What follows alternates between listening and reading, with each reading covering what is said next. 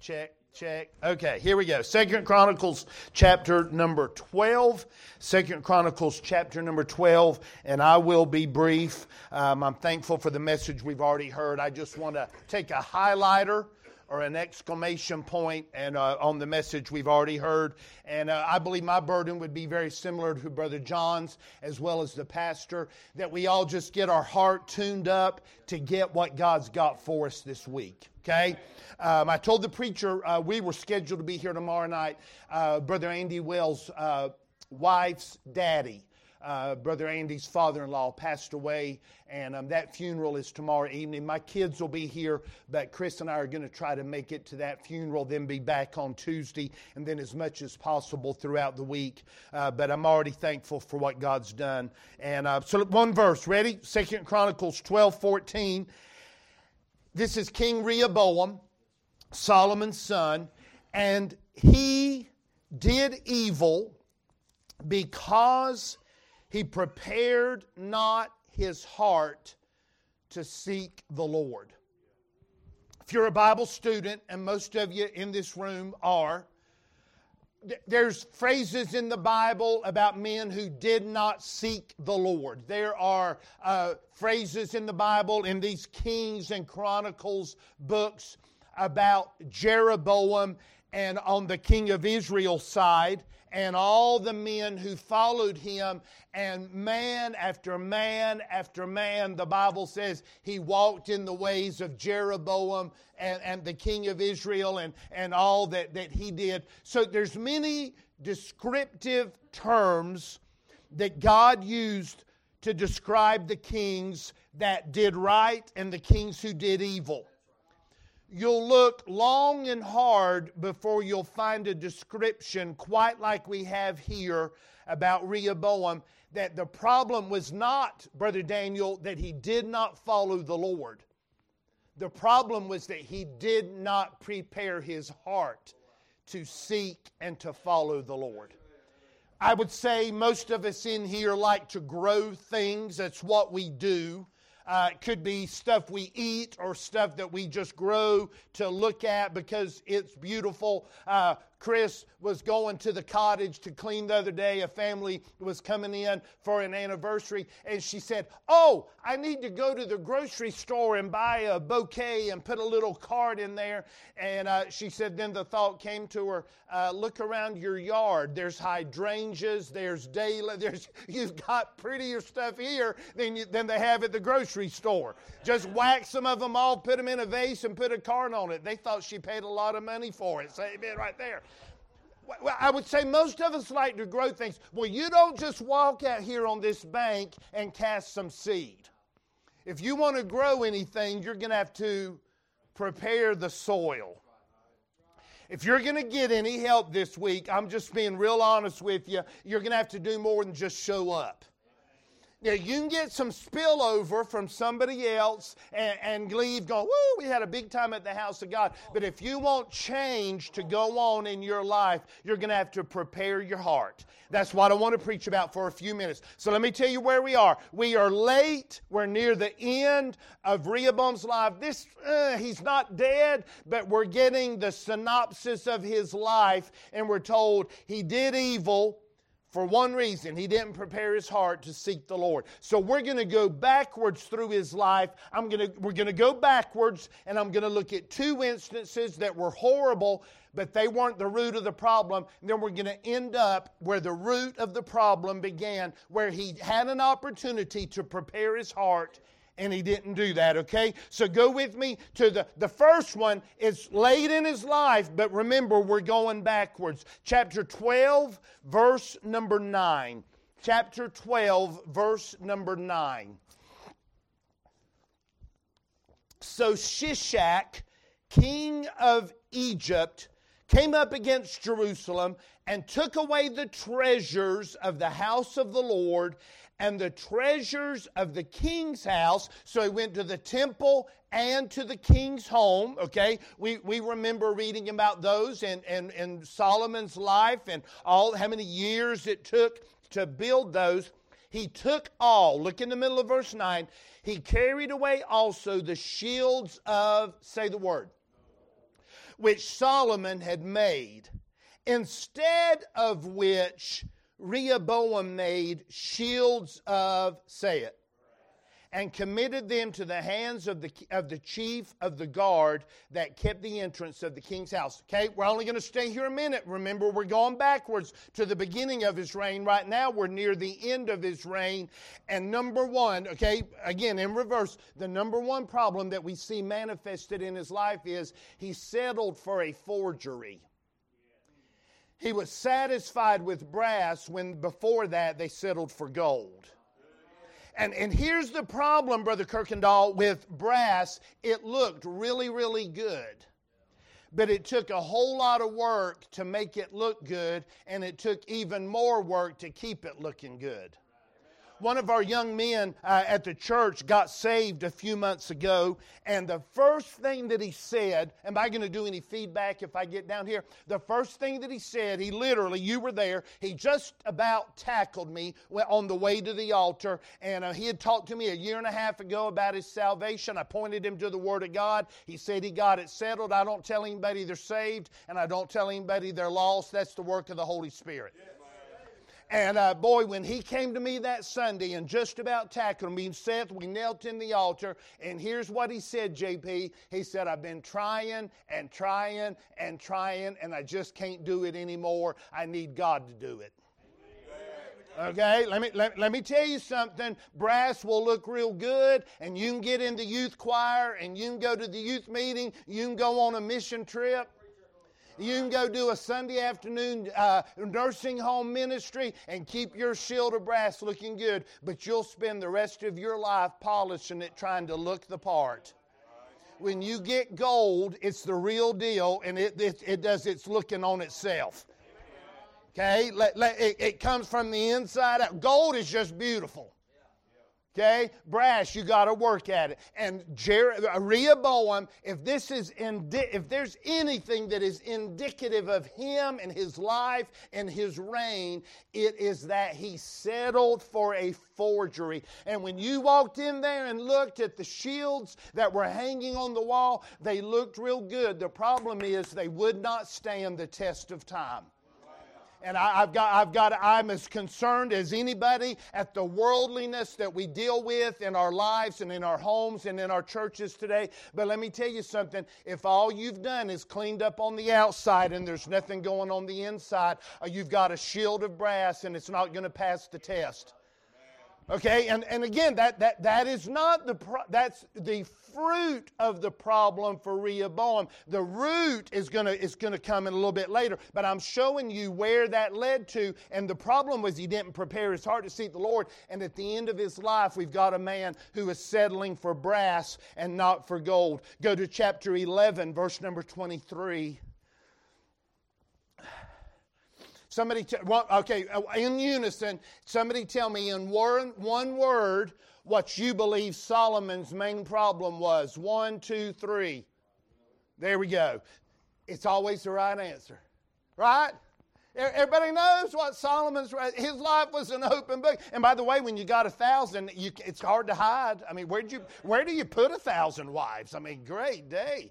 Think about his grocery bill, brother. I mean, uh, chapter eleven, verse number twenty-three. He dealt wisely. This is Rehoboam because he dispersed all of his children throughout the countries of Judah and Benjamin. I mean, wow, this guy had a long range plan.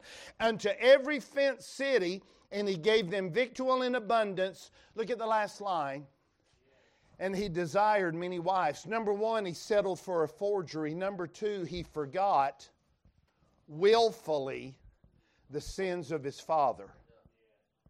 He grew up in a home where the not, not, not there was no wrong answer when I said what got Solomon. Everybody had the right answer. Everybody in the world then and now knew what Solomon's downfall was. And here's Rehoboam. I'm going to get me some extra wives. If one's good, two's much better. And then he started multiplying exponentially. Say amen right there. Read how many the guy did. I'm like, dude, this destroyed your daddy. Why do you think you're going to dodge this? Do you want to know the uh, biggest heartache of pastoring? It's watching people follow the paths of people they know and love that sin destroyed, and they go down that same road and go, I'm smarter than they were. You're like, no, you're not. But I have, I have had young people, and, and don't think for one minute that I'm preaching. Rehoboam was 41 when he started reigning, so this message not aimed at young people. This is for all of us. Here's what my dad says there's no fool like an old fool. If an eight, he's nearly 82, if he can say it and get away with it, surely I can repeat him, okay, and quote him, okay? I'm not calling anybody old, but he said, well, learn, learn from your mistakes, learn from somebody else's. But I'll, I'll, I'll watch young people, and they're on this path, and a sister, a brother, a cousin, an aunt, God forbid, God forbid, a mom or a daddy is down the road in head, ahead of them falling into these snares, falling down these cliffs, you name it, going down, and the kids going down that same road. And you, you, you, you put your arm around them. You meet them in the altar. You, you, you go in, in a school setting. You go to the, to the office and you say, I'm, I'm concerned. If, if, if, if, if her granddaddy was here, he's a member of my church. If he's here, he'd say, Amen, preach, preacher. So I, I called Amanda in one time, JP, and I said, Amanda, you're going down the road your mama went down. Here's what she said, Crystal. You're right, Mr. Rains, but mama was stupid. And she and here's what she said. She said, I won't end up where mama did. I, I, am I'm doing some of the same things mama did, but I won't end up where mama did. Mama was stupid. I hope y'all don't even think, I hope y'all think stupid is a bad word. So I'm sorry I'm using it right here. We tried to make our kids think it was profanity, but they found out later it wasn't because they heard it at church. You're wrong to be on the path of somebody you know and love, and you saw what it did to them, and, and you think you're going to end up with a different outcome. We do call that the definition of insanity doing the same thing over and over and expecting a different outcome? God, help us. There, uh, uh, pastor, am I, pastor, am I right? You, people you love, they, they do what family and friends and coworkers and neighbors have done, and it didn't work for them, and they expect a different outcome in their life, and it's not going to happen. Wise, wise is the man who will learn um, from somebody else's mistakes not in a prideful way, not in a gloating, looking down on them way, but I, I, I, I know I'm well acquainted with most of you in this room. Look at those in your life and what sin has done for them and choose a different path. There's nothing more disturbing to me about Rehoboam than the fact that the very thing that got daddy is what he chose. Don't be that guy. But, Brother Stamper, neither one of those are a reflection of a man not preparing his heart. Those are the fruit of not preparing your heart. I want to go to the crossroads when he had an opportunity to prepare his heart to seek the Lord. Would you go to chapter 10, verse 6? Chapter 10, verse 6. Brother Michael, I believe with all my heart, this is the moment he could have prepared his heart and then down the road made better decisions than he did. The first two, which were later in his life, okay, we're going backwards, right? The, the, those last two, I'll call them that now, that were at the beginning, those last two were serious, they were critical, they had devastating effects but they were nothing more than a reflection of his heart. Let's look at that moment when he had a choice to make. Are you there? Look at chapter 10, verse 6.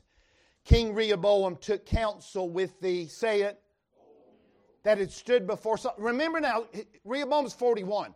So, as, as much as I hope the young people get this, don't sit there and go, wow, he's preaching to the young people. I'm preaching to all of us. He took counsel with the old men that had stood before Solomon while his father yet lived, saying, What counsel give ye me to return to the people? And they spake unto him, saying, If thou be kind to this people, please them, speak good words to them, they'll be thy servants forever. Look at the next phrase.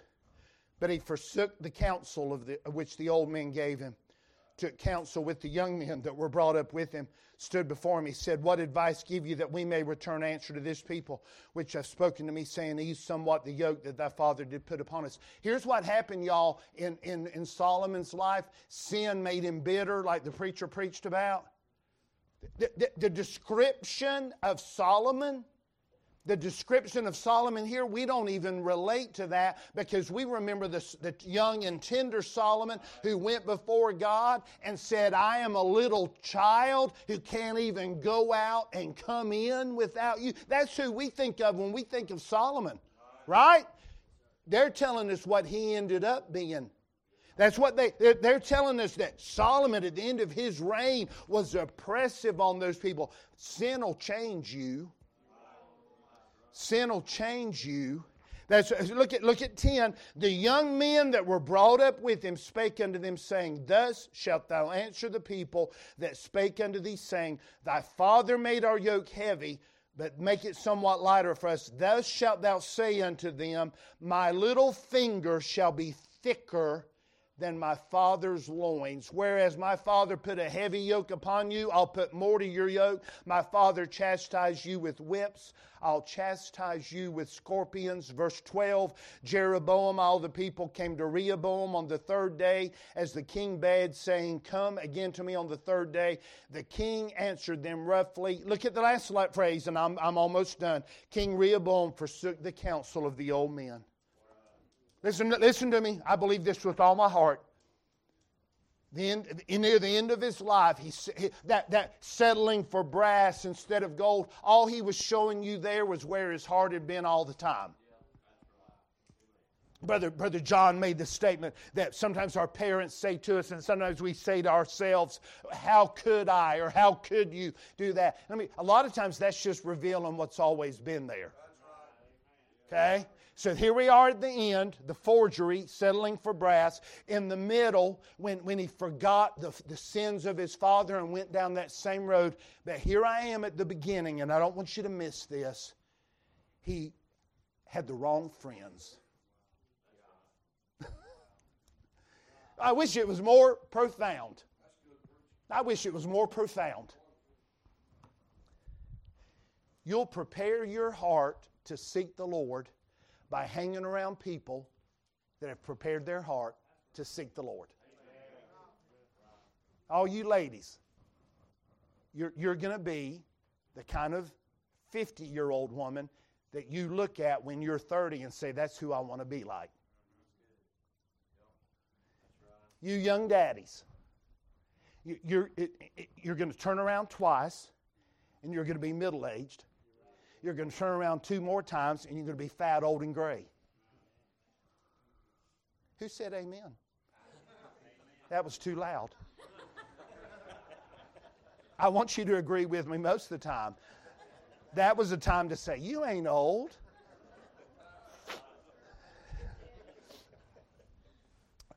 Y'all with me?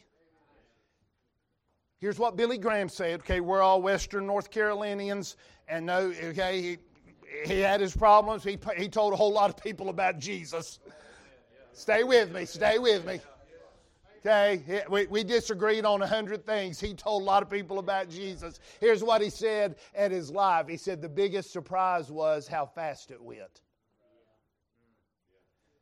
Lee Roberson, Chattanooga, Tennessee. They called the family in. They said he's going to die. They designated one of the son in laws to go be the one to tell him this was it. He'd soon be seeing Jesus. That's not bad news.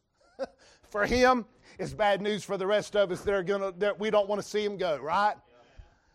And they told him, they said, Dad, you've, you've recovered every time before. You're not going to recover this time. You, you're, you're about to leave. Here's what he did. He went, there was so much I wanted to do for him before I left. Pointed tens of thousands to Jesus. Your life is a vapor. And the, the, the, whole difference, the whole crossroads in your life, build your home on Jesus.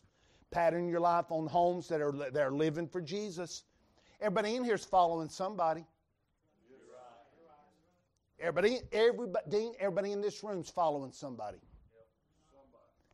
You might go, not me. I'm my own man. When you were 10 years old, you saw somebody who thought he was his own man.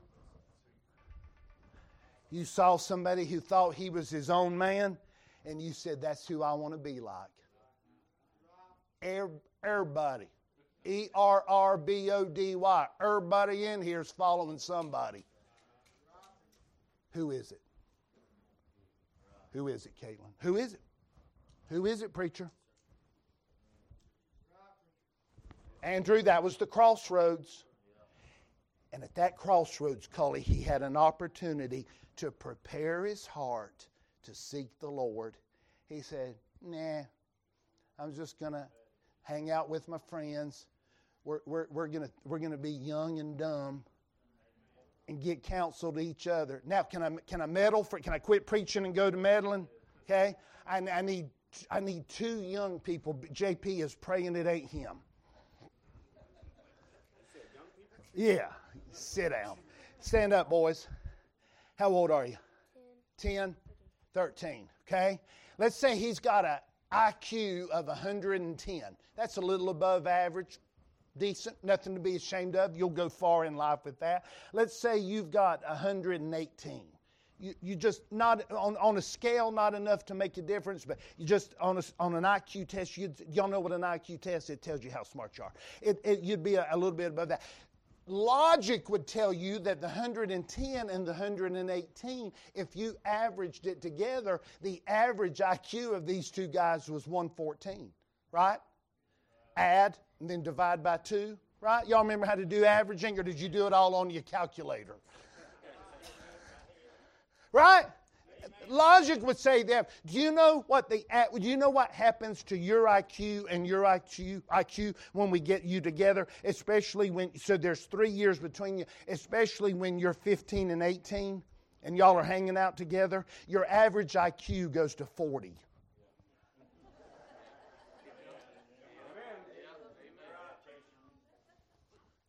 It's all right to shoot hoops together. It's all right to talk about cars together. It's all right to go watch a ball game together if it's not a drunken brawl.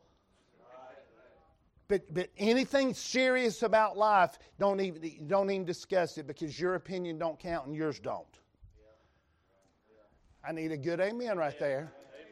And if you get behind the wheel of a car, your IQ goes to 23. Two teenagers in a car, they have no IQ. Right? Is that, uh, that good preaching? Am I helping you? Amen. Okay? Put something in the love offering, okay? Thank you, guys. Are y'all with me?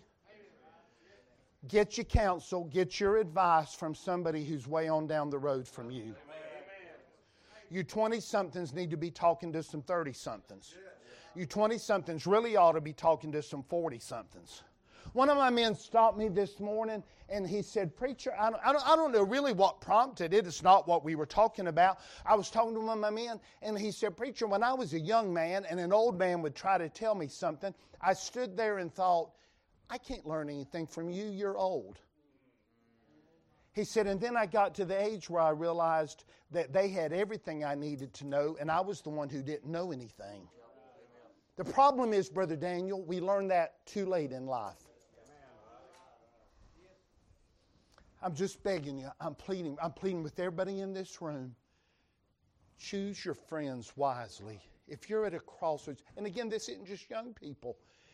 There could be a 50 year old in here. There, there could be a six year old that's a new Christian. You need to hang around with the preacher, preacher, Christians who are walking in victory. Christians that love Jesus, Christians that are joyful. My, my, my, wife made the comment to me yesterday. She, she said, How many joy, here's what she said, how many joyful Christians do you know? Why would we not be?